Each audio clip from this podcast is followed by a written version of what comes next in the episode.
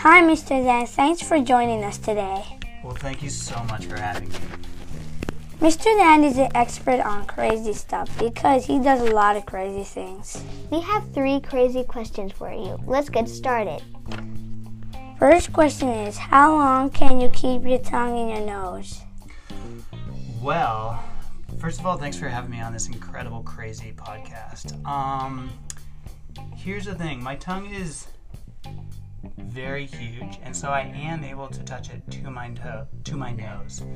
The thing is, I've never timed it to see how long I can keep it up there. Um, but what we can try is maybe I can do it right now, and you can count to ten and see if I can do it for ten seconds. Yeah. What do you Maybe think? that works. Maybe that works. Okay. Who's gonna count to ten? Both of you. Um, I do. Okay. Or One, uh, two, three. one, two, three, four, five, six, seven, eight, nine, ten. Oh, so that was tough. I uh, I felt like I was almost biting my tongue off. So ten seconds is maybe max. I can keep my tongue up my nose. Do you guys have any? What's uh? What else do you guys have? Any crazy questions? Any more crazy questions? Yeah. And thanks for sharing that with us. You're Our so second question is Is it true that you roasted a marshmallow in a volcano? It is absolutely true that I've roasted a marshmallow on hot flowing lava of a volcano, and I got to eat it afterwards as well. That's what my friend told us. Yeah, it tastes better when it's roasted over lava. So if you ever get the chance, I How would try many did you do? How many marshmallows did I roast? Yeah. Um, just one, because one was really all you needed up there. It was so delicious. It's organic. Wow, interesting. We have one final question for you. Is it true that you put your hand in a volcano before? Um, well, if we're looking at my hands right now and I put it in a volcano, what do you think?